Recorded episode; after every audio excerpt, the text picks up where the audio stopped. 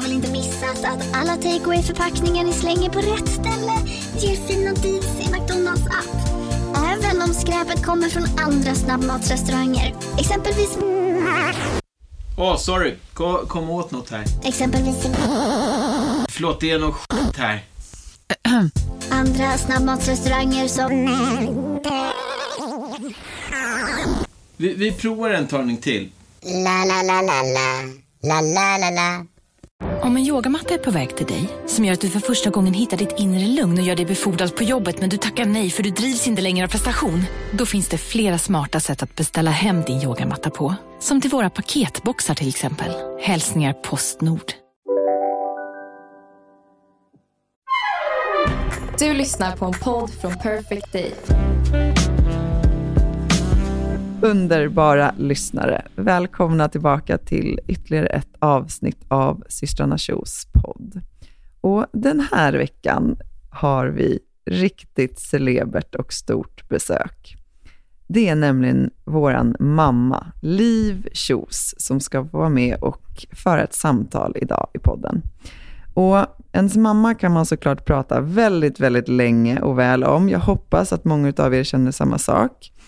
Men mamma då i alla fall, hon är till yrket lärare, eller speciallärare och förstelärare inom elevhälsa.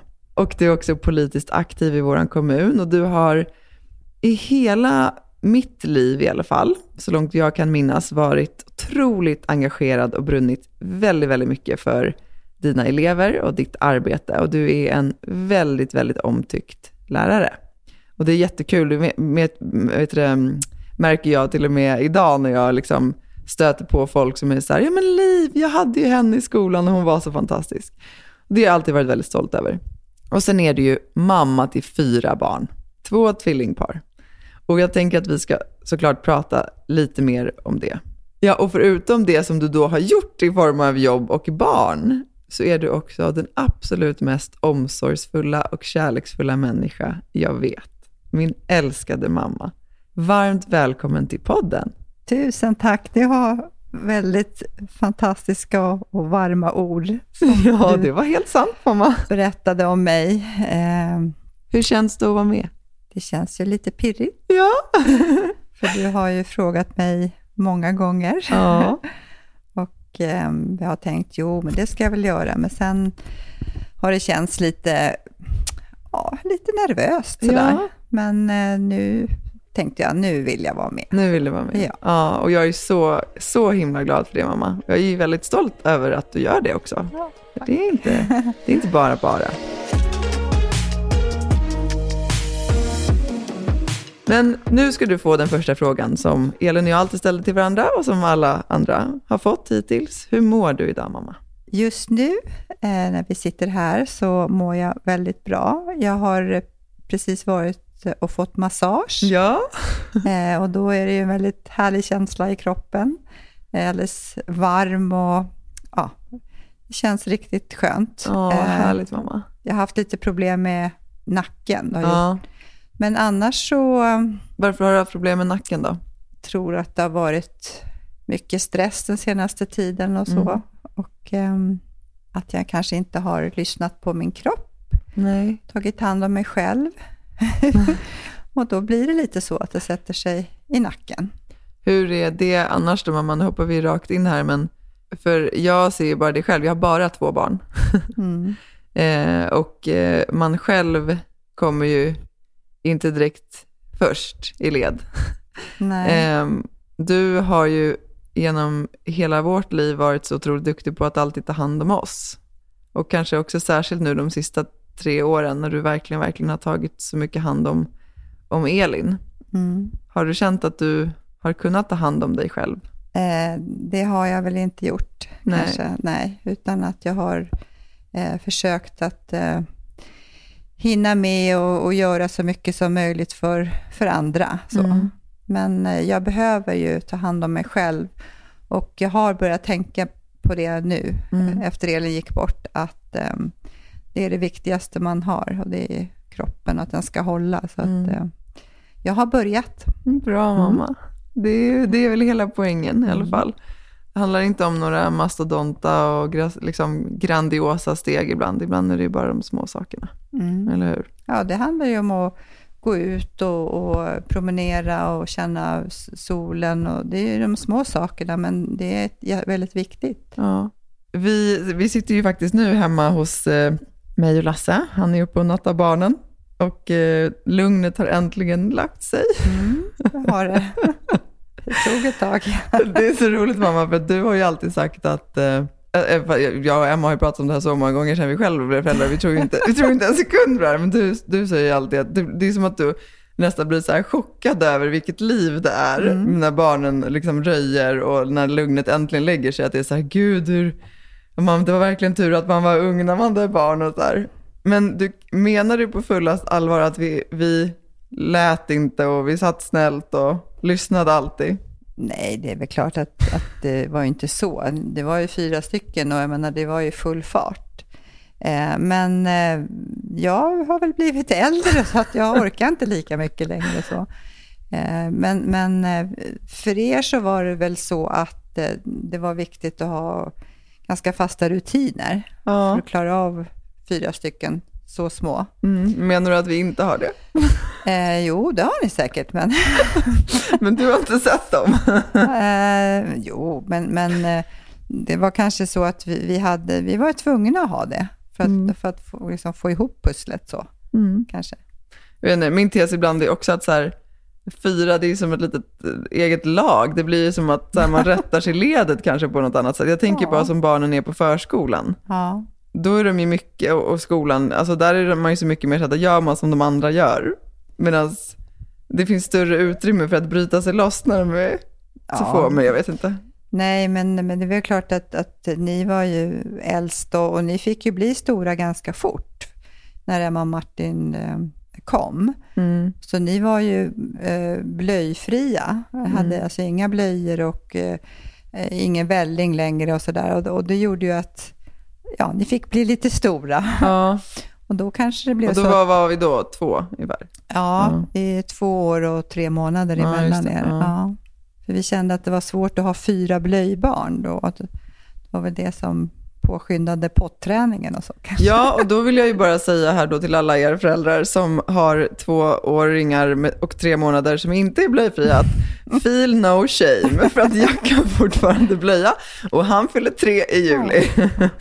Men, men eh, när pappa var med i podden, mamma, Mm. då frågade jag ju honom hur, vad han tänkte när, när ni fick reda på att eh, eh, ni skulle få tvillingar igen. Ja. Och då sa ju pappa, det var ju bara underbart. Det var ju bara helt fantastiskt. Ja. Och då tänkte jag så här, va? Är du säker? Jag har en bild av att mamma tyckte någonting annat. Va, hur, kände du, hur kände du när du satt där på ultraljudet?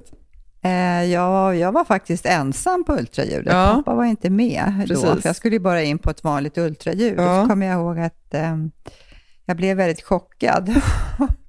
och jag ringde hem och sa, vet du om att det är två till?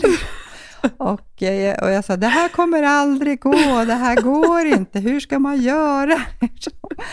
eh, så kändes det då, Ja. att det, det var ju väldigt svårt. Ja, Men eh, sen när vi hade sansat oss då lite grann så, vi hade ju alla, vi hade ju sängar kvar och vi hade Ja. ju vagnen, den här dubbelvagnen, Ja, vi hade ju alla saker och ni kvar. hade ju två sådana här hjälmar också. Ja. De här mjuka innehjälmar som ja, klädde det på oss. vi. Eh, sen var det ju bara lycka såklart.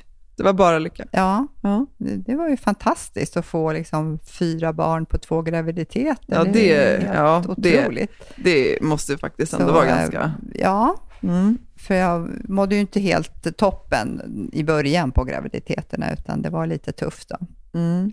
Och sen blev man sjukskriven vecka 29, för att eh, när det är tvillingar så skulle man ta det lite lugnt. Då, så här. Så Ja, just det. Fick man. Ja. Och sen var det lite roligt också för att ni, eh, när man skulle föda tvillingar så sa de att tvilling, eh, tvillingmammor, de, tvillingarna kommer alltid tidigare än vanligt. Då. Kommer Aha, för tidigt. Ja. Eh, Så, men, men ni kom inte för tidigt, så att de var ju tvungna att sätta igång Ja. hela processen, för det hade gått över då precis. Så ni kom ut och ni var ju ganska stora. Ja. Båda vägde tre kilo. Så. Ja. ja, det är ju lite mer som en liksom, normal Alltså tjej då. Tjejerna Precis. väger ju oftast lite mindre Ja. än killarna. Ja. ja, det är så häftigt mamma. Tänk att du har fött fyra barn. Ja, det är häftigt. Jag brukar tänka på det ibland. Att det är helt fantastiskt. Jag kan känna att jag skulle gärna vilja föda ett till barn, Mm. men jag är inte säker på att jag skulle uppfostra ett helt till Jo, då, det, Jo, nej, men det, det hade såklart varit fantastiskt, men, men själva föd, födelseprocessen är, tyckte jag var helt fantastisk. Ja, det kan jag nog inte riktigt hålla med om. Men, men Men jag vet att vi har olika upplevelser Ja. om det. Men du blev också igångsatt. Ja, precis. Ja, Och så var det lite kroppen har inte märk- riktigt fått vänja sig då på samma sätt. Nej, det var lite märklig känsla av att du kom ju först. Ja, Och eh, jag hade inte riktigt tid att hålla dig sådär på Nej. bröstet som man ska göra då, Såklart. precis när det har kommit ut. För att det, sk- det kom, skulle ju komma en till. ja. Så jag kommer ihåg att jag lämnade över dig då till, till Fredrik och, eh, och sen så, ja det kommer en till, snart kommer hon. och då var det Elin som kom ut. Och ni hade ju, det var lite trångt där inne då. Ja. du kom ju ut och hade huvudet eh, på sned. Ja. Ditt huvud var lite snett för Mm. att Elin hade sparkat lite på Mm. dig där. Så då ehm, fick vi göra lite gymnastik ett par dagar för att du skulle få liksom, kunna böja på huvudet ordentligt. På, Mm, så- just det. Ja, så var det. Och det var ju åtta minuter mellan oss, eller hur? Visst Mm. det? Ja, så du hann inte andas jättemånga gånger innan Nej. det var dags att krysta igen med andra ord. Nej, Det, det var full fart. det var full fart. Ja. Denna vecka är vi sponsrade av Hello Fresh. Hello Fresh. Men vi har ju en jätteklurig kod till er idag, eller hur? Ja, alltså den är ju den är ju superbra, men den är lite svår att säga. Det var Ja. det. Säg den. Vi säger den flera gånger. Flash, sys. Hur stavar man det då? Då, då har vi eh, Flash först. F-L-A-S-H S-Y-S. Flash, sys. Bra, nu kommer ni ihåg det, ni kommer inte glömma Nej. det. Och Nej. vad gör ju egentligen den här koden för er då? Jo, den ger er inne på hellofresh.se upp till 1449 kronor i rabatt på dina fem första kassar. Och eh, varför gillar vi Hello Fresh då? Nej, men jag gillar så mycket HelloFresh, men, men om jag får bara någonting kort så älskar jag liksom variationen. Eh, och jag älskar också hur det liksom så hjälper till med faktiskt att man kan ta liksom lite fler hållbara steg. Alltså det blir mindre matsvinn. Man kan också när man så väljer sin meny, har du sett det? Att man kan då så välja också hur mycket Ja. liksom, utsläpp, eh, CO2-utsläpp som liksom respektive eh, maträtt bidrar till och så vidare. Så man kan liksom man kan se sin reella påverkan. På hellofresh.se så kan man använda koden FLASHSYS och få upp till då som Ida sa eh, 1449 kronor i rabatt på de fem första kassarna om man inte har provat HelloFresh ännu. Eh, och man får också fri frakt på den första matkassen. Eh, nice. Men alltså du kan också använda koden om man har varit kund tidigare men har avslutat abonnemangen för över 12 månader sedan eller längre. Eh, så kan man bli kund igen helt enkelt. Ja, det kan man verkligen bli. Och eh, hörni, det här eh, fina erbjudandet gäller till den 27 maj, så det är under en begränsad tid, så passa på. Tusen tack HelloFresh! Tack! Mamma, vad har du för, har du något liksom, jag förstår att du såklart har hur många minnen som helst från våran barndom, men finns det några som är, liksom, som kanske etsat sig fast lite starkare eller någonting som är lite klarare från, kanske när Elin var ung eller när vi var små? Ja, det finns ju fantastiska minnen från, från eh, när ni var små, när ni växte upp. Och lite som du har berättat förut så var ju vi mycket i Grisslehamn på somrarna. Ni älskade ju att vara i Grisslehamn, eller älskar fortfarande. Det är ju fantastiskt att komma dit. Eh, men ni var alltid så påhittiga. För det skulle alltid hända någonting, olika saker. Och ni, ni hade ju eh, massa idéer. Och bland annat skulle ni ju eh, skapa saker. Så ni skapade små stenar med modella, modellera. just det. Och det var små hus och ja, det var som konstverk. Och de här sålde ni ju sen också. And people bought them! Ja, jo, ni ställde upp ett litet bord och så sålde ni de här eh, små modellfigurerna. Ja. Eh, och sen så hade ni ofta, ni skulle gärna uppträda för oss. Det gjorde vi också ja. Eh, så när det var populärt med Spice Girls och sådär, så hade ni eh, show och ni övade och övade. Ni övade en hel dag. Och sen En hel hade dag? Jag har att vi övade liksom i veckor. Det kanske ni gjorde, ja. Det var mer än en dag. Fast man hade en annan tidsuppfattning när man var yngre, så det kanske var tre Ja. dagar, det vet jag inte. Ja. nej, men ni, ni övade och övade och, och eh, kusinerna då, Martin, lillebror och, och Emil bland annat, och Ja. kusin Emil fick ju vara trum... eh, De fick stå för instru, det instrumentala. Och de satt och slog på kastruller Just det. Ja, Ehm, mycket stark ja. insats. Ja. för att köra trum, trumsetet då. Och eh, när det väl var dags då för att ni skulle uppträda så fick vi köpa biljetter. Då Ja. hade ni gjort biljetter, så fick man gå in då. Självklart. Och så fick vi sitta på solstolar. Och så hade ni som en liten scen då på, på Mm. eh, Jakobs hus. Ja, precis. Ja. Vi satte ju ofta stolarna liksom på marknivån och så Precis. gjorde vi, använde vi trallen som scen, Ja. för mig.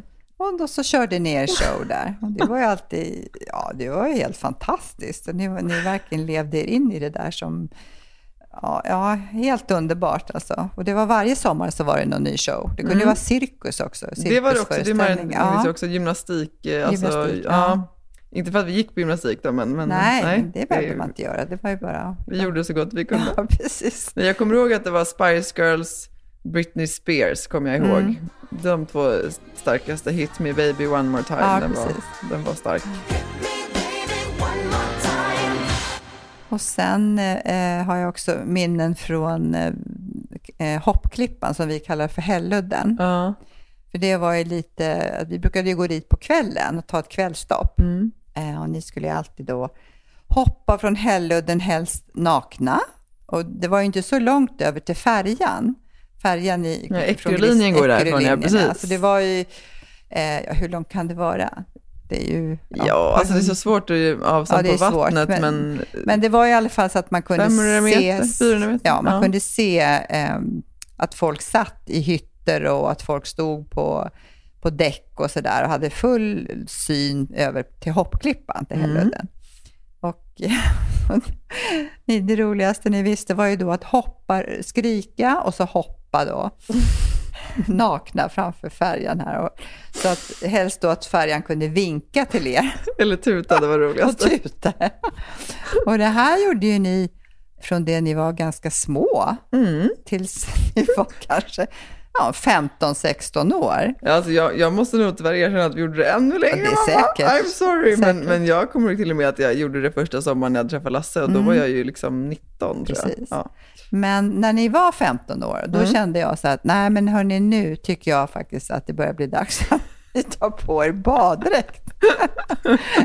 men det, det var ju inte så lätt som mamma att försöka komma med goda råd, för Nej. det var så spännande att hoppa där. Men mamma, det där, jag tycker det här är så, eh, tack för att du berättar det här. Det, fakt- det här är ju några av, eh, alltså när Elin och jag också pratar om våra, har pratat om våra somrar och med Emma och Martin och så här, det här är liksom väldigt så fina minnen för oss också. Absolut. För att det finns någonting väldigt fritt med det här. det, Och, och jag har ibland tänkt på det, för att alla vi har ju varit ganska fria och Mm. är ju det fortfarande. Och sen kan folk kalla det för exhibitionister eller Ja, vad man nu vill, men, ja. men jag upplever att vi har ändå varit liksom fria i vårt sätt att vara, men Absolut. också liksom hur vi har tagit för oss av livet. Så här. Mm. Det har ju uppenbarligen du och pappa inspirerat till. Mm. Va, vad tror du liksom att det kommer av? Att det blivit så? Det vet jag inte, men, men eh, kanske att vi, vi var så många sen. Vad menar du? Och när vi, ja, det var bara i vanliga livet att man skulle göra frukost och duscha och... Ja, du menar att vi rörde oss mycket Ja. nakna över Nej, men att att man rörde funka? sig och... eh, Ja, jag vet inte riktigt, men, men det har aldrig varit något konstigt att man liksom visar sig naken och sådär. Det har Nej. inte varit något konstigt. Nej, det är inte något konstigt. Eh, Men jag tänker också på eh, med att ni, det här med att bada, simma. Jag menar, det, det gjorde ni, fortsatte ni ju med senare. Men, men eh, när vi var i Norge också på somrarna så eh, ville ni ju ofta bada i det kalla vattnet som är uppe i fjällen. Just det, glaciär. Ja, fjällbäckar. Och det var ju samma sak där, att man slängde av sig kläderna och, och kastade sig. Det var liksom sex grader varmt eller så. Mm. Det var ju, Och det fanns ju inga hämningar där heller. Nej men det finns någonting underbart Ja, med jag att vara naken. Ja, ja Alltså, det här- det, det är underbart. Jag tycker det är snarare problematiskt att, att det, det, det ses som någonting avvikande. Det avvikande är väl att vi så här skyler oss Precis, själva hela tiden. man är- Egentligen. Ja, Sen så absolut, jag, jag håller med om att så här, när man är 20 kanske man inte måste stå och vinka till, till Nej. ekurinen. Det var väl mer spänningen i att folk såg som gjorde. ja, ja, självklart var det det. obviously. Nej, men jag tycker att det har varit, det är fortfarande är jättehärligt att ni är så där fria och eh, bjuder på er själva. Liksom. Det, det är inte, ja, Ja, det kommer ju Mm. någonstans ifrån. Ja, det gör väl det. Jag har ju eh, några roliga minnen från dig också, Ida, när det var lekplatsen och i det här området, det låg ju precis så att vi kunde, man kunde se från vår lägenhet. Ja, kunde man se ut på lekplatsen och det var väldigt bra för man kunde ju bara ropa då när det var Mm. mat och sådär. Och så ropade jag vid en gång och så var ju inte du där då. Och så sa Elin och Emma och Martin, mamma kom, kom, I- Ida sitter uppe i lyktstolpen. Och då hade du alltså klättrat upp, högst upp i lyktstolpen och satt Mm, okej. och höll i dig i själva kupan högst upp. Ja, Och det var ju- Ja, det har jag ju tagit bild på, ja. Det Ja, och det var ju, det är högt upp. och då, eh, ja, och sen vi reagerar ju olika då, jag och Pappa. pappa. Mm. Eh, så jag, jag skrek ju på dig att du skulle komma ner, men, eh, eh, ja, men du kunde klättra ner sen då, men jag blev ju alldeles nervös alltså. Det gick bra. Så du var väldigt företagsam. Det, Eh, det är kul ändå att du ser det så, mamma. Mm. Att man inte ser det som ett, liksom, att det var ett problem. Men mamma, var det inte också så att eh, jag inte var ett helt okomplicerat barn i förskolan generellt? Det var inte bara att jag gjorde roliga saker med kompisarna, utan Ja, du gjorde väl inte så roliga saker med kompisarna som pedagogerna tyckte, kanske. utan snarare tvärtom. Eh, och eh, du, det var, du var lite jobbig för dem, Ja. det var du faktiskt. Och vi eh, hade ju samtal om, om Mm. dig flera Mm. gånger för Mm. att eh, hitta liksom, vad som skulle fungera för dig. Men sen bytte vi skola då. Eller du började skolan. Mm, Eh, och då, då fick du, det var en pedagog då som hjälpte dig med att hitta rätt eh, mm, saker som skulle kunna utveckla dig då. mm. Ta tillvara på dina förmågor. Och, Mm. eh, och det blev, väldigt, det blev jättebra alltså, för att eh, du började, och, ja, började läsa och, eh, skriva och sådär. Och ja, du blev stimulerad på ett annat sätt. Mm. Och kanske sedd. Alltså min känsla när ni har berättat om det Ja. också. Ja, nej, men det var ett eh, lyckokast. Mm. Ja, det var det ju inte. Ni, det var ju ett medvetet val från er som föräldrar, så det, Ja, det är jag ju väldigt absolut. tacksam för, Ja. eh, måste jag ju säga.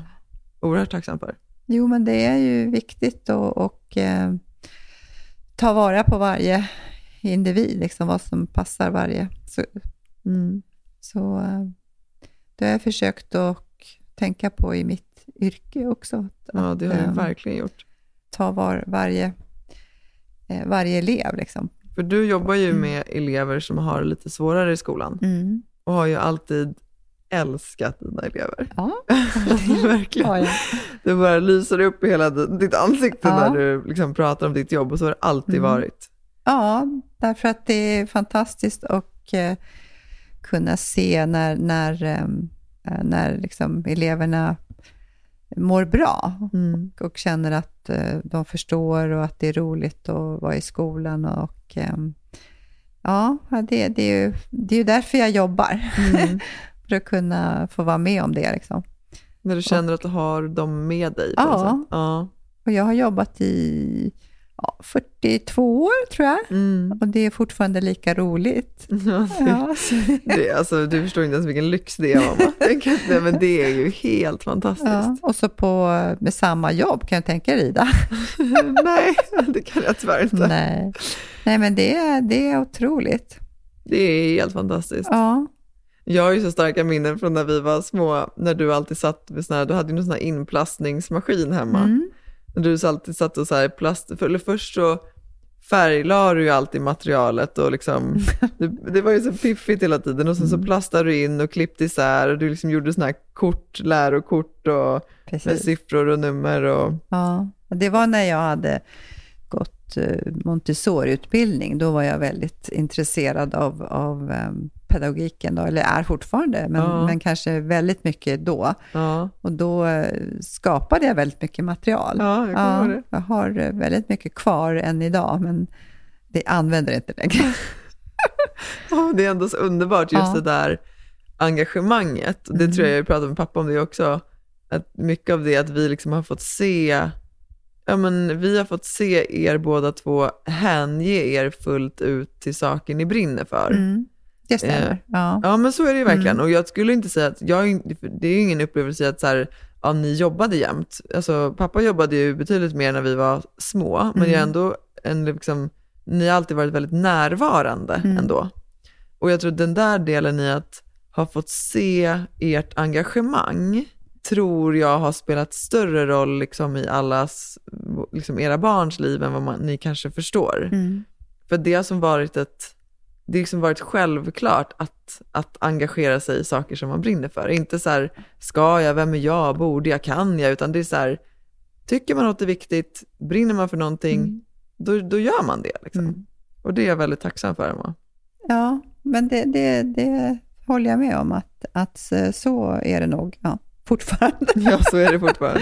Ja. Nu är ni lite väl engagerade, nu känner man bara, kan inte bara chilla och vara lite Ja. morfar och Ja, mormor ett tag, så man kan få lite avlastning för fan. Ja. But not really. Mm. Nej, men, Men- det är roligt att, att, att ha engagemang. Ja, det, det, det är det. Det är Mm. det absolut.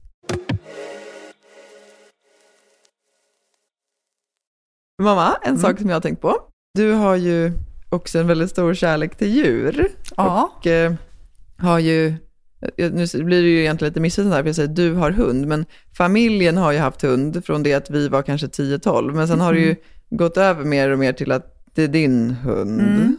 Eh, I början var det ju alltid liksom högt engagemang från alla familjemedlemmar, och sen sakta men säkert har ju en efter en trappat av, och då, då har du stått stadigt kvar då ändå Ja. med bibehållen kärlek och omsorg till hunden. Mm. Men det jag egentligen skulle fråga dig om, Mm. det var för att nu är ju du ute och går med Nelly då, Mm. eh, mycket. Mm. Och då tyckte jag det var väldigt fint, för du berättade för mig och resten av familjen för några veckor sedan tror jag, om en fjäril. Ja. Kan du inte berätta om det?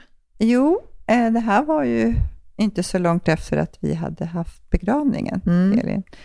Eh, och då gick jag eh, Elins runda, Elin och min runda. Mm. För att vi, den sista tiden så orkade inte Elin gå så långt och då gick vi eh, längs Lillsjön. Det finns en sån här promenad, en slags gångväg man kan Mm. gå. Och där gick vi eh, och, och sen gick vi hemåt då. Vi gick genom skogen och sen gick vi hemåt. Men när jag gick den här en dag så kom det en liten fjäril, en gul fjäril, som Mm. flög tillsammans med mig och Nellan då, fram och tillbaka sådär. Eh, och ja, väldigt gullig. Och sen dagen efter så kom ju jag hit Ja. och gick härifrån genom skogen, där Elin och jag också har gått många Mm. gånger. Mm. Eh, och då kom det en fjäril igen. Mm. Och då tänkte jag, det här var ju väldigt märkligt. För att, eh, så jag började prata med fjärilen. Ja, vad fint tänkte mamma. att det här måste ju bara vara ett tecken. Ja. Det här är nog Elin eftersom eh, vi har gått här tillsammans. Och, ja, så hon ville visa mig bara Mm. att, att hon är här. Mm. Och eh, sen tänkte jag, när jag kom hem så googlade jag, vad betyder gul fjäril? Ja. Och eh, det betyder faktiskt att eh, man ska ta vara på tiden här och nu och leva. Mm. Och då kände jag verkligen att det här är ett tecken. Gud vad fint mamma. För om det var något som Elin så ofta försökte säga till dig så var det ju just Precis. Det var, Eftersom det var en vardag som bara, Mm. och av förklarliga skäl, alltså Mm. det har inte varit så lätt. nej. Men gud vad Ja. fint. Så nu tänker jag det när jag, när jag ser en gul fjäril precis på, den, på de här vägarna där Elin och jag har gått. Så att eh, hon är med mig. Åh, vad fint mamma. Ja. Jag visste inte att det betydde det. Det hade Jo, inte du nej, berättat men det för var mig. det jag Ja. tyckte var så fint. Att, eh, att just att vara här och nu. Ja, gud vad fint. Då, då ska jag dela med dig, med dig en sak som jag inte har berättat. Jag har ju haft en örn som jag nästan har känt har förföljt mig. Jaha. Och jag har sett den sporadiskt liksom under det senaste året. Men sen när Elin gick bort, Ja. då såg jag den nästan varenda dag. Oj. Och det har liksom inte varit, alltså det har varit att den flyger så nära. Och dagen för Elins begravning, vi hade Mm. haft hennes begravning Och jag tror jag och Lasse lämnade ju nästan sist. Jag tror vi, du, det var ju du, jag och Lasse som var kvar Ja. sist i samlingssalen där efteråt Mm. ju. Eh, Men jag och Lasse hade varsin bil och han åkte och köpte mat. Eh, Så han hade barnen och jag åkte själv i, i den andra bilen. Mm. Och eh, då när jag svänger in på liksom vägen bort mot vårt hus Mm. så kommer den här örnen och dyker framför bilrutan och sen tar den bara rakt upp igen. Oj. Och sen dagen efter när jag satt och jobbade här vid, alltså på, vid köksön, Ja. och du vet det fönstret vi har därifrån, det är väldigt smalt, ett långsmalt fönster. Mm. Då ser jag hur örnen flyger jättelågt genom skogen, bara rakt framför min blick. Jag har också haft en sån där, äh, alltså den har som varit, hela tiden jag varit så, vad- så jag googlade också. Eh, och det kan också stå för väldigt många olika saker, men det första som, som det stod, det var att det står för frihet. Eh, att bejaka den, att, att liksom våga gå mot den, att våga vara sann fullt ut och liksom göra sig fri. Mm. Och det för mig kändes också som att så här, Elin är verkligen här. För jag har ju också, och det vet ju du också, jag har haft liksom mycket, ja men alltså jag tycker att det har varit svårt att veta hur jag ska manövrera i allt det här och ja, Ja. vad, liksom, vad är rätt och vad är inte rätt och, och sådär. Mm. Så för mig var det också som ett sätt i att så här, mm, du har rätt också få vara fri. Liksom. Så det var också väldigt fint. Det kändes som att hon också var där på något sätt. Och det som är så gulligt då, för då har jag ju berättat för Lycka att jag har sett den här örnen så mycket. Så då, då kom ju hon hem några dagar senare sen från, förskol- eller från skolan och sa hon, mamma jag såg örnen idag. så den flög ur skolan. Och jag vet ju inte om det var så eller det var en annan fågel och så här. Ja. Så hon, jag visste att det var den, för den är så stor, den är inte som de andra fåglarna. Nej. Den hade brett ut vingarna. Och sen så sa hon, men gud vad fantastiskt. Och sen gick några dagar senare och så sa hon, mamma idag tittade jag upp mot himlen flera gånger för att se örnen, men jag såg den inte idag, men jag tittar varje dag när jag är ute på rasten. och det var så himla fint. Ja, fint. Så ja, nej, jag känner ju också att hon, hon är med på så många liksom, olika sätt. Mm. Eh, och också på de, typ de sätten vi behöver det på något sätt. Absolut. Det är det jag tycker är så fint, att du får den gula fjärilen och Mm. Jag såg den jag idag örnen. också faktiskt. Ja, I samma områden. Så det, och det är ju det är ju där vi har gått. Ja. Elin och jag gick ju jätteofta promenad just på, på eftermiddagen eller på kvällen. mm. Så vi har promenerat mycket i Lillsjöskogarna och sådär. Gud, vad- ja, ni har verkligen promenerat. Mm. Ja. En sak som jag har tänkt på, som vi egentligen inte har pratat om. Eh, för 20 år sedan så förlorade du din pappa. Han var ju gammal då, men han hade absolut kunnat bli äldre, men han hade varit sjuk länge och sådär. Mm. Hur upplever du att liksom den sorgen har skilt sig från den i att förlora Elin, att förlora ett barn? Ja, det är klart att det är olika. För att eh, på något sätt så var det ju, det är ju 15 år sedan, men det var ju mitt i livet. Det var ju fullt upp 20 med- år är det va? Ja, det kanske är ja. ännu mer. Ja. Det var ju mer, mer mitt i livet med er också, att det var fullt upp. Mm. Och ehm, det är klart att det var ju jättesorgligt och sådär, men, men pappa blev ju sjuk på slutet och eh, han hade svårt att gå. Mm. Och, eh, eh, men med Elin, det är klart att det är ju hemskt att mista en dotter, alltså ett, ett barn. Och ibland är det så att jag inte riktigt tror att det har hänt. Mm. Det känns som att det inte är på riktigt. Ja, samma här. Ehm, så det, är ju, det var ju en mycket större sorg, Mm. det har varit, än, än jag kommer ihåg med min pappa. Så. Mm. Och sen i och med att Elin och jag och Fredrik, vi har ju bott tillsammans. Mm. Jag bodde ju inte med min pappa, Nej. så det, det är annorlunda på det sättet. Eh, men ehm, Det blir kanske också mer påtagligt i vardagen. På Ja, sättet. precis. Ja, att Ja. hon inte är där inne längre i rummet. Men tror du ibland om att, för, för så har jag också tänkt, vi har också känt så mycket overklighetskänslor. mm, Jag kommer alltid ihåg att det var det Lasse sa när hans pappa gick bort, att det, allt känns overkligt. ja, Och ibland har jag tänkt att ja, men det kanske är för att vi inte ska förstå fullt ut. För jag tänker att om, om man hade förstått fullt ut mm, att vi ska leva resten av våra liv utan henne, så hade man kanske inte orkat det. nej, Att det är liksom också någonstans kroppens eller det undermedvetna sättet att liksom copa, att hantera det man går igenom. Att så här, det sköljer ju över en ibland att det Mm, är ja, verkligt. Och det är Ja. då, det är då liksom nästan man kan få en panikkänsla eller Mm. liksom det, den här otroligt liksom, avgrundsdjupa sorgen. Men sen är det ju väldigt många perioder där det inte är fullt så påtagligt, även om Nej. det alltid ligger där. Och det är ibland tänkt att så här, men det kanske inte är meningen att vi ska förstå det fullt ut. Nej, men, men det är klart att det kommer ju vara, det är precis som du säger, att, att det går ju dagar ibland sådär att, att, som är okej. Ja. så. Eh, Jag har Elin på min eh, telefon, Mm. min, min skärmbild. Mm. Och varje gång den går, sätter på så brukar jag, jag varje morgon säga god morgon. här. och jag blir ju lycklig varje gång jag, jag sätter på telefonen och ser henne. Ja, underbart. Ehm, Men eh, man blir ju ständigt påmind också, för att i, i och med att hon bodde hemma det sista halvåret så finns ju hennes rum kvar Mm. med eh, hennes saker och eh, alla hennes kläder Mm. finns också. Och det får, det, det får vara så eh, ett tag Mm. framåt. Mm. Det är inte så att jag vill städa undan, eller, men utan det, det får vara så, för det- jag kan gå in där ibland och Ja, känna lite. Jag tycker också det är skönt när man är där, att man kan gå in dit. Alltså, liksom, man känner hennes närvaro lite mer då på något sätt.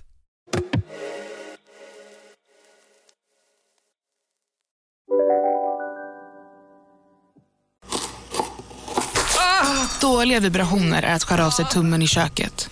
Ja! Bra vibrationer är att du har en tumme till och kan scrolla vidare. Få bra vibrationer med Vimla. Mobiloperatören med Sveriges nöjdaste kunder enligt SKI. Bara på Storytel.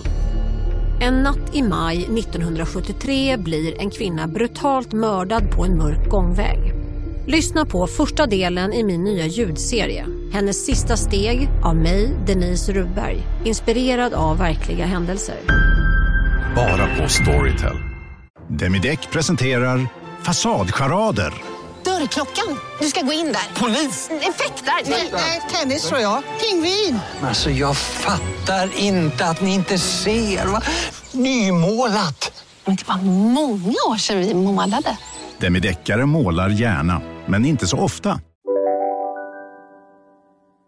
Mamma, hur har, hur har de här tre åren varit för dig då? I början så när hon fick beskedet, jag var ju med henne på, ett, eller på sjukhuset när de hade börjat ta lite tester och så. Mm. Eh, och då så sa ju den här kvinnliga läkaren att eh, eh, det kunde vara ett förstadie till cancer. cancer, mm. Ja. Så då blev jag lite så här, men, men vad då? Vad menar ni? Och, är det möjligt? Och det lät ju jättekonstigt. Liksom. Mm. Så det var en väldigt konstig känsla när vi åkte hem, att, att det kanske var någonting då. Eh, Men sen rullade det igång ganska fort efter, efter hon fick diagnosen och det gick ju ganska fort sen. Ja, när det väl hände. Det tog ju lång tid innan hon fick Precis, fick men, men när det väl eh, ja, uppdagades och operationen och allting så, så var det ju chock liksom. Och när hon hade opererat sig så var, var det ju väldigt tungt för henne hemma. Alltså hon mådde ju inte alls bra och var väldigt eh, ja, långt nere kan man väl säga. Då, Mm. med, I och med att vi inte visste hur det skulle gå liksom, sen. Men sen, eh, när, ju mer tiden gick och, och hon blev lite bättre och så, så eh, levde ju vi som, som vanligt. Mm. För att det var ju en sak som vi, jag kommer ihåg att jag kände det att, men hur ska jag göra nu? Mm. Hur, hur, ska, hur gör man liksom, Mm. som, som mamma? Ja, eller, hur gör man? Ska man? Hur ska jag ta hand om henne? Eller vad kan jag göra? Eh, och ska jag sjukskriva mig och vara hemma Mm. hela tiden? Eller, ja, det var jättesvårt att Mm, veta. mm. Men eh, Elin ville alltid att det skulle vara som vanligt. Mm. Och sa till mig att, "Nej, men mamma du får inte vara hemma, du måste jobba, för jag kan ju inte ha dig springande runt omkring och passa upp på mig, sa hon då. Jag blir bara stressad av att du Mm. springer här eller du finns i huset. Jag Eh, vet att det var ju också för att för henne så var ju då, du bodde närmare henne, du får säga om jag har misstolkat det, men min känsla var ju att när hon började känna efter mer hur hon mådde, så Mm. kände hon ju att så här, jag är stark, Ja. jag mår bra, Precis. låt mig fokusera på det. Det var ju någonstans där som det här skiftet Ja. började ske lite. Mm. Och då blev det också som att allt det här runt omkring, att någon kom in och skulle erbjuda frukost, att Mm. det skulle komma hemsjukvård, Mm. allt det gjorde att hon blev påmind på ett annat sätt Mm. om att hon inte var på pappret så som hon kände sig inombords. Precis. Och det ville hon ju försöka skala bort så mycket som Ja. möjligt av. Och det var ju därför, för jag, anledningen till att jag gör en utsvängning kring det här, för jag vet att vissa har varit så här, ah, men gud så naivt och bara att allt skulle vara som vanligt. Men i själva verket så kan jag tycka att så här, det var ju bara en fantastisk strategi i Mm. att skapa förutsättningar för att faktiskt också kunna leva. Mm. För det var ju det hon gjorde genom att vara så här, jag ska gå till gymmet, jag ska ut på en resa, jag ska Mm. gå ut med mina kompisar och äta. Jo, men det var ju alltså en enorm styrka som hon delade med sig till oss också. Att eh, det ska vara som vanligt och Mm. ja, vi ska leva våra liv och göra saker som vi tycker om. Så, Mm. eh, så det, det fortsatte jag med hela tiden. Då. Men den sista, ja, det sista halvåret då, Mm. då, då, när hon blev sämre så, så um, då tycker jag det var svårt just det där med att jag ville hjälpa till. För som du nämnde i början så, så tycker jag om att ta hand om. Ja, det gör Vare du sig verkligen, Det är människor eller, eller djur. Sådär. Så ehm, det blev svårt att inte få ta hand om henne eh, liksom för mycket. Så. Mm. Men sakta men säkert så lät hon ju dig ta mer och mer hand om henne. det, det gjorde hon ju till slut. Då, att jag Mm. fick ehm, göra frukost och alltså, hjälpa till med, med olika saker. Då. Mm. Men det vi hade tillsammans under de här åren, det, det var ju det att vi kunde ehm, promenera mycket. Mm. Eh, och vi var ju ibland i Turkiet, Mm. där vi har pratat om tidigare. Att, Mm. eh, ja, hon och jag kunde ju vara där tillsammans Mm. och promenera. Men ni umgicks mycket ni två. Jo, men vi umgicks Ja. mycket och vi är rätt lika tror jag. Ja, ni är väldigt lika. Till, till sättet Ja. och ja. Även om ni båda brukade förneka det, men, men ni var Ja, ni jo, men det fick lika. vi ofta höra av, av resten av familjen, Ja. att herregud vad ni är lika. Så um, jag tror att vi synkade ganska bra. Mm, det gjorde ni. Mm. Men ehm, du svarade fortfarande inte riktigt på frågan, mamma. Hur har det varit för dig de här tre åren? Hur det har varit för mig? Ja, men det har ju varit um, upp och ner såklart. Mm. Eh, just för att eh, när hon då sa att, jag, att det skulle vara som vanligt så tänkte jag att eh, okej, det då kör jag på som jag gör, jobbar och ja, Mm. har mitt vanliga liv. Eh, och då kände jag när hon var som, när hon mådde som bäst att eh, det här går bra. Mm. Jag håller med. Det här, är- det här kommer gå jättebra. Liksom. Mm. Det, det är bara, hon har så styrka och det kommer... Ja, Det finns tid. Kan, ja, och att Mm. hon kanske kan leva med, med det, Mm. men ändå må så pass bra som hon gjorde. Mm. Så det, det, det så kände jag under lång tid, Mm. Intill hon eh, blev sämre. Och det, det var... Alltså det var egentligen efter förra sommaren ju. Ja. Alltså när det först spred sig till skelettet, det var ju Precis. förra våren. Ja. Och sen då liksom efter sommaren, det var ju då det Ja. började, alltså när det Mm. började bli så mycket smärtor liksom. Mm. Mm. Mm. När förstod du att det inte skulle gå längre? Det var nog i, när det hade spridit sig till skelettet. Du trodde redan då att så här, nu kommer det inte gå? Ja, för att eh, det lät ju som att det var så stort på något sätt. Att det, Mm. det, det är svårt att, att klara av, liksom, tror jag. Mm. Och sen så såg ju vi hemma hur, eh, hur smärtorna ökade och att hon hade svårt att gå och sådana Mm. där. Så att eh, då, då, ja, det var svårt att, som förälder att, att ehm, se på. liksom. Mm. Ja, det är ju omänskligt. Ja, för du, du vill ju liksom göra allt du kan för att eh, stötta henne och så. Och eh, jag vet att när hon hade väldigt ont så där så, så ville jag att vi, att vi skulle åka in till sjukhuset. Mm. Så nej men nu åker vi, åker. du kan inte vara hemma och så ont. Nej, det vill hon inte. Hon, hon, hade, hon skulle vara hemma liksom och eh, vänta ett tag. Så den diskussionen hade vi ju flera gånger om att eh, jag kände att vi måste in till sjukhuset. Liksom. Vi Mm. måste få, få vård. Mm. Men, men hon, eh, hon såg kanske det som väldigt jobbigt då, för då kanske hon skulle bli kvar där. Så Mm. det var väl lite det som hon kämpade emot. Det, liksom. Ja, och sen tror jag också det med att få känna att man lite har lite kontroll. Och, Ja. och det var också väldigt typiskt Elin såklart, att vara sådär liksom envis och så här, nej, jag bestämmer. Ja. Och det kan jag ändå känna någonstans är fint att hon fick göra det. Alltså, Ja, absolut. Det, Även om jag, jag vet själv också hur jobbigt det var när man kände Mm. så här, men du borde kanske åka in nu eller du borde kanske kolla. Men, men jag på något sätt också, det, jag tycker det också hedrar henne i att hon, liksom, hon visste vad hon ville och Ja. då var det så. Och det finns någonting fint i det också. Ja, att man det- är det- sann mot sig själv in, in i det sista. Mm. Ja, men det var ju hennes styrka. Och det tänker jag på idag. Jag, tänker, stannar upp och tänker att, att nej, men det här, eh, Elin klarade så mycket och sådär, att det är väl självklart att eh, jag ska klara av det här. Ja. Och, och det, det är nog väldigt viktigt. Eller Jag känner för, för min skull att det är viktigt att tänka på eh, just för med mitt mående och att jag, jag behöver tänka till. Liksom. Mm. Och det har hon hjälpt mig med nu. Elin sa också att mamma, du måste ta hand om dig. hon. Mm. Ja, hon har ju så rätt i det. Eh, Lycke går ju på, på friidrott och eh, eh, de håller till ute Ja. nu för tiden. Och eh, när vi var där senast nu i veckan så var det en blind man som var ute och sprang. Mm. Så en sån här Okej. löparbana. Ja. Och så hade han, eh, han sprang liksom med käpp och sen hade han en person som liksom sprang snett bakom liksom med Mm. en lina. Men det var liksom han som förde ändå Ja. hela tiden. Och då blev jag också så här, för då hade jag, jag skulle träna lite under tiden som Lycka hade sin friidrott hade jag Mm. tänkt. Och körde med min kompis Ta. Och eh, jag var lite så här, du vet, lite smågnällig över att jag är i så dålig form nu och det var så länge sedan jag tränade och så här. Och så kommer han liksom förbi springande så här, superglad och, och då på en, på, liksom på en gång så var då, det var som att liksom, Elin var där bredvid ungefär. Ja. Alltså såg jag honom, såg jag henne så, så tydligt då i Ja. att så här, syrran, nu slutar du klaga.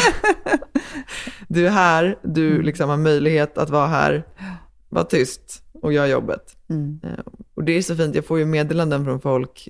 Senast idag var det någon som postade om att eh, hon hade vaknat och känt sig seg, så hon hade ställt in träningspasset, men sen låtit det gå en timme och bokat om lite senare Mm. på dagen. Eh, Så jag tror att det där har Elin, hon har sått så många frön i så många Ja. kring det där, eh, vilket ju är helt fantastiskt. Ja.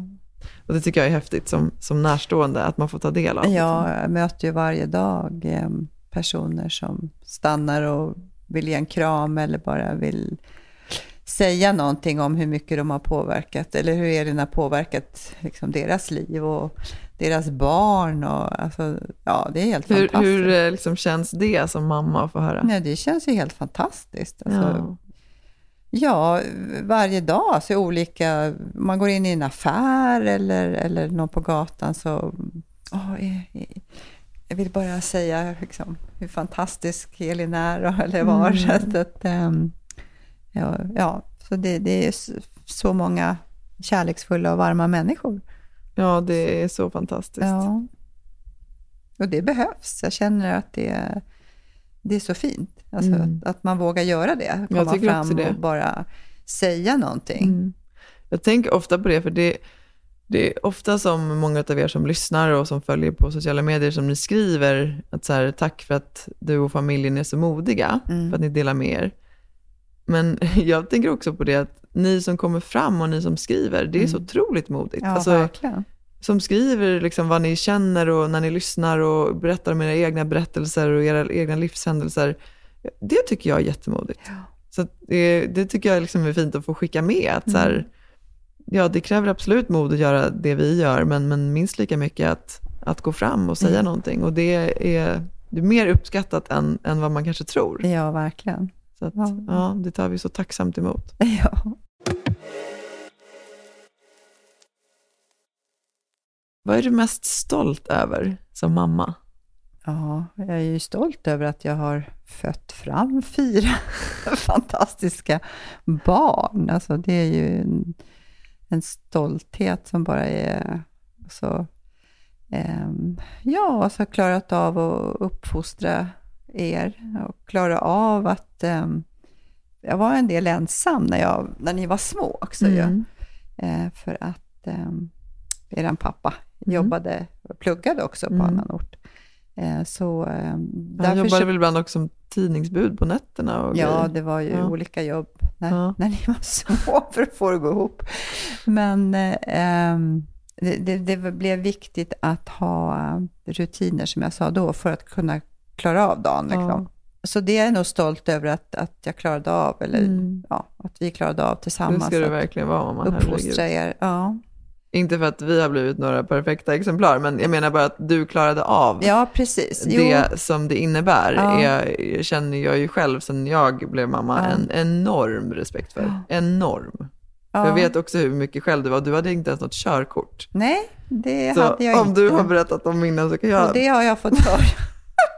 att jag var 30 år när jag fick mitt körkort. Var du inte till och med 32? 31 då.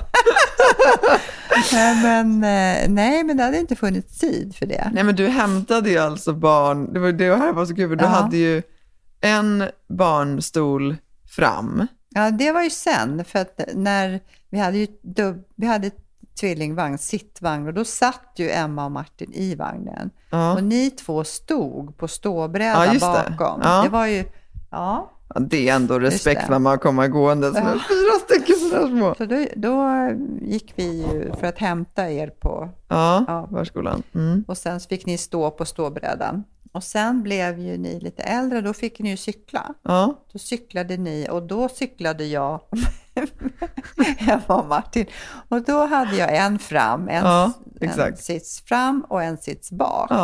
ja, det var ju lite svajigt. det var svajigt. Jag kommer Ja. ihåg att jag skulle hjälpa dig någon gång. Precis. För att Elin, det var någonting strul med Elins cykel och så Ja. skulle du hjälpa henne och så sa du, Ida kan du hålla, kan Ja. du hålla cykeln här? Och så satt jag och Martin på den. Ja. Och jag kommer ihåg att jag verkligen gjorde mitt allt, men den välte ju. Ja. Och jag blev så ledsen. Jag kände verkligen, nej alltså mamma jag kan fortfarande ha så minnen från att så här, hur jag fallerade som stora syster att jag inte klarade av att ta hand om mina småsyskon. Usch, det låter inte så bra. Men det var, det var ju inte så, jag vet inte, jag har inte sett den konstruktionen. Inte jag heller, så därför jag också undrat Det så här, var nog inte helt- was it safe? Ja, safe så länge du höll i den, va? men det var, ju, det var ju svajigt, det var det. Men också, det finns så många frågor som jag har kring det här, för jag har också tänkt att så här, att du, det var rutinen, att oavsett väder, Ja. få två stycken, liksom, vi måste ju ändå vara typ fem då, då Ja. jag och Elin, att cykla Mm. varenda dag från förskolan ner så här, när våra barn liksom ska bli burna efter bara några minuters promenad helst, eller sitta Ja. på axlar eller så, så det finns också en enorm respekt för hur du Jo. löste det. Flytta Jo, men sig det- från det tror till problem med fyra barn. Vad hänger det ihop med eh, det här med att ni, alltså inte för Men att ni mamma, skulle bli stora. Vi hade också rutiner. Ja, ju, nej, inte bara med rutiner, Nej, men okej. att, att eh, det det var bara, eh, det var tvungen att fun- fungera.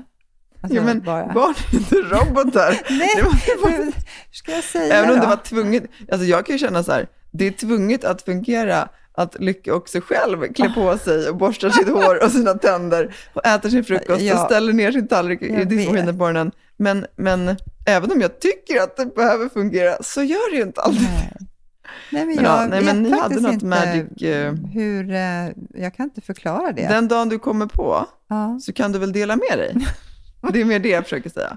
Ja. Ja. Ja. det är roligt när du säger sådär, för att när man var mitt uppe i det, då, då var det ju bara så. Ja. Och jag menar, det var ju det vi gjorde. Vi hade ingen bil, hade ingen körkort.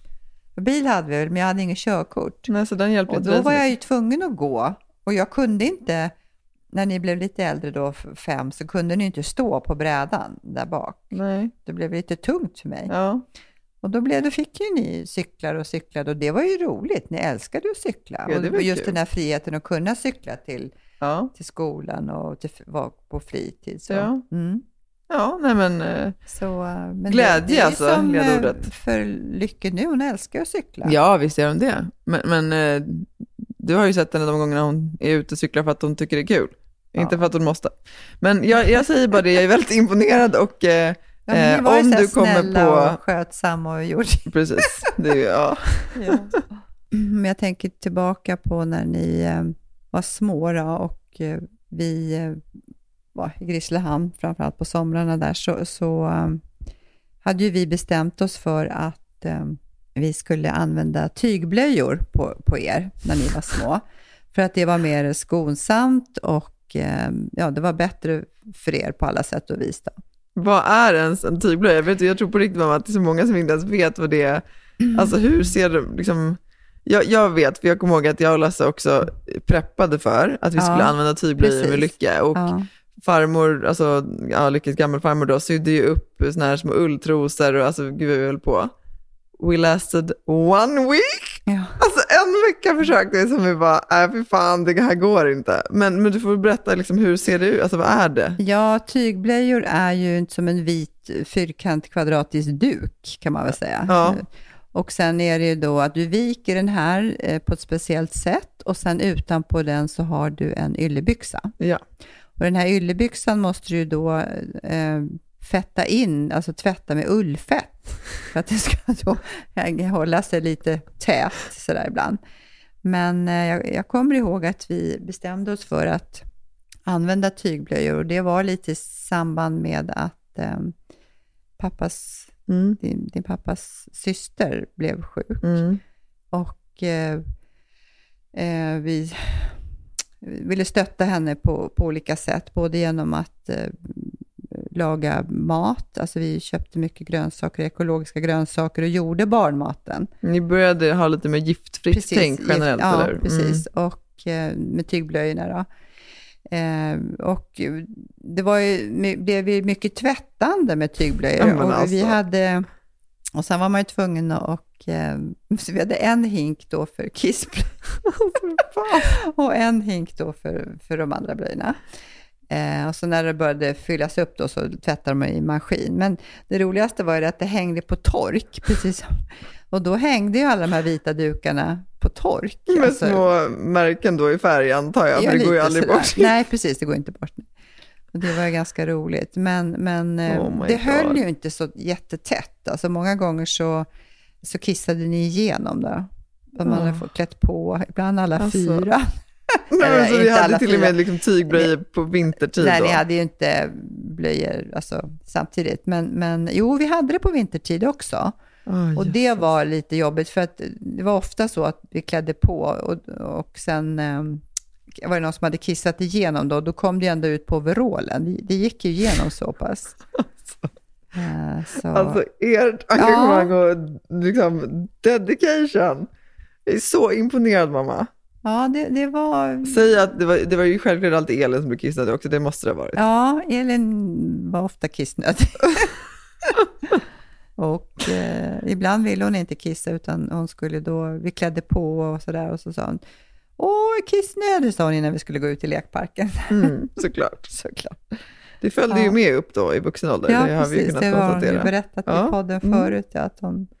Ja, det har jag varit med alltså. på många gånger också i skogen på våra promenader. Ja, det kan jag tänka mig. Ja, du får stå och vänta på stigen och hålla utkik ifall det kommer någon. Ja, precis. Ja, nej men gud mamma. Her, herre jösses säger jag bara. Alltså, Ja, men det finns ju många, många härliga minnen. Alltså det, det kommer ju fram sen när vi sitter och pratar, så jag skulle kunna prata mycket om det. Men ni hade alltid, eh, det var ändå fantastiskt att vara, eh, vara tvilling också. Man hade ju, alltså, eller vara fyra stycken, för att ni hade ju Gud, alltid ja. någon lekkamrat. Ni Ja. hade ju alltid varandra. ja. Och ni Nej, lekte det väldigt mycket tillsammans också.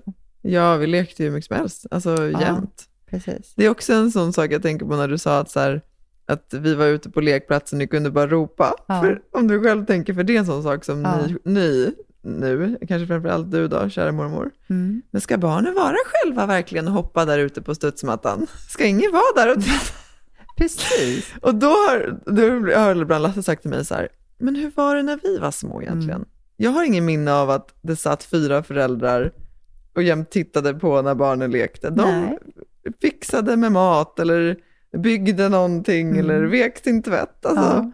Men det är också en liten skiftning idag, att man är liksom, sen, ja, självklart man ska ha respekt för att det finns faror och olyckor. Mm. Men det där, jag tror, jag tror ju personligen att så här, vi behöver låta barnen vara barn och testa sig fram och liksom inom rimliga gränser ibland få göra sig illa. Jo, men det stämmer för att eh, det, det är olika, vad ska jag säga, scenarion. För att jag kommer ju tänka på att ni hade ju hjälmar.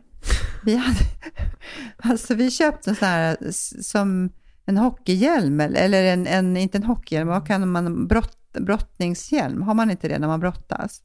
Alltså sån här i- Mm, jo, just det. Ja, Ja, precis. slags i, i lite vadderat. Eller har man det? Men jag tänker Ja. sådana här som sumobrottare har i alla fall. De har ju något sånt där. Ja. men en sån här vadderad hjälm, för det kunde man köpa och det var jättebra för att eh, både du och Elin var ju aktiva Mm. och eh, jag hann inte alltid med när ni liksom sprang omkring där och så kröp Emma och Martin då runt så, här, så Ja, att det var ju det. fyra. Och, eh, så då var det väldigt praktiskt att ni hade hjälmar på er. För då kunde ni ju liksom kliva upp några trappsteg och ändå ramla eller gå upp på en stol och ramla så här. Det är ju faktiskt ganska smart. Ja.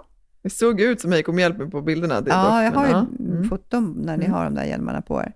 Så det var ju inte så dumt faktiskt, för det handlar ju inte om att ni liksom fick eh, klättra upp på höga höjder eller bokhyllan och sådana saker, men just det där lilla, liksom. för vi hade ju en grind i trappan, men den, det var några trappsteg upp innan det blev grind, så här. Och, och där var ni, ni kunde ju trilla där. Liksom. Ja, men du vet mamma, vi har ju aldrig haft Nej, några grindar. och det har ju vi pratat om. Ja, ni har haft massa jag var ju väldigt sådär, när Lycke var liten, Mm. jag var jättenervös att hon skulle trilla. Och, Mm.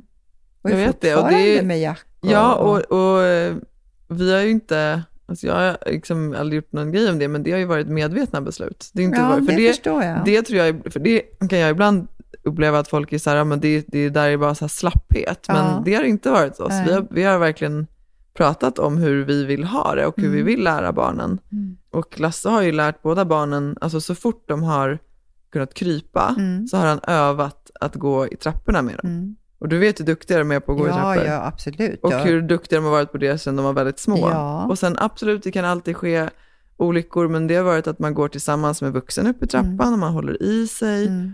För att jag kommer, jag, vi har snarare känt att så här, jag kommer aldrig kunna vara fullt ut trygg i att jag kan alltid veta att den här grinden är stängd. Nej. Och då behöver vi ha lärt barnen hur man ramlar, Mm. Hur man gör för att ta emot sig, hur man går säkert. Mm. Så det har varit liksom våran approach. Och jag säger inte att det är mer rätt än någon annan, det är Nej. bara det att det är så vi har velat göra. Men det är märkligt, för jag, kan, jag håller med om det. Jag är ju väldigt orolig. Jag var orolig med Lycke, just det där i trappan många Ja. gånger. Eh, och ja, men med Jack också, Ja. sådär att han med hjälp, liksom, han kör ner för backen nu, full fart. Och, På sin bil, ja. Ja, eller ja, och, och det, jag blir lite så här, men liksom hjälp, de, ska man inte kolla, liksom spring efter eller Han har någonting? ju hjälm, Ja, jag vet. han har kläder, alltså du vet. Ja, ja, jag vet inte Får han ett skrubbsår tänker jag att ja, Mm. då får han det liksom. Det är ju inte hela världen. Men eh, det, det kan vara intressant för nu kanske jag får en, en, en storm här av, av arga föräldrar. Jag säger inte att det liksom är mer rätt, men jag tror bara där är det som Elin och jag alltid pratade om, att så mycket av, eller allt i livet handlar för mig i alla fall om att gå tillbaka till sig själv. Vad är sant för dig? Vad är rätt för dig? Mm. Och eftersom vi alla människor är så olika, vi är olika riskaverta. Alltså alla tycker att olika saker är olika farliga. Ja, absolut. Och då ja. måste man någonstans också, tänker jag, förhålla sig till det i sitt eget föräldraskap. Mm. Eh, det är också så här att man, man lär sig ju, upplever jag i alla fall, man, man lär sig ju sina barns liksom, begränsningar, förmågor, brister när man är så nära dem. Och då Mm. blir man också ganska varse om att så här, det här klarar mitt barn eller det här klarar inte mitt barn. Mm. Så tycker jag i alla fall att man, det, liksom, det lär man sig tidigt när det är liksom, en situation där man verkligen måste vara på tårna. Mm. Eller där det är en situation där man, där man ser att man kan vara mer betraktande. Och det är olika för alla. Ja, jag. absolut. Ja. Ja. Finns det någonting du kan ångra från de här liksom åren som vi har levt med, ja men de här sista tre åren egentligen? Det är klart att det finns saker som jag kan ångra, men, men eh, med allt det här nu som... Men vi tänker att det är ingen idé att ångra saker, utan att det är mycket bättre att försöka tänka framåt. Liksom. Eh, Så eh, jag försöker, eller jag säger det till mig själv, att, att jag inte ska ha dåligt samvete för saker, utan Mm. ja, tänka det jag gjorde, det var bra. Mm. Jag gjorde det, det som Elin ville. Mm. Och Gud vad fint mamma. Och hundra procent så. Tack snälla för att du satte en punkt på det sättet. För som du har funnits där och som du finns där Jag önskar verkligen att du bokar fler massager oftare. Gör det till en stående grej. För du är så värdig, mamma. Jag är så extremt lyckligt lottad för att jag har dig som min mamma. Jag älskar dig så mycket. Ja, jag är otroligt lyckligt lottad för att ha er. Ja. Vilken tur att det är ömsesidigt. Tack för att jag fick vara med idag. Ja, mamma. Tack snälla för att du ville vara med. Älskar Tack dig. snälla. Jag älskar dig. Och tack till alla er som har lyssnat på det här avsnittet. Och ta hand om varandra. Fortsätt att leva fullt ut. Puss på er. Hej då. Hej då. I'll tell you what I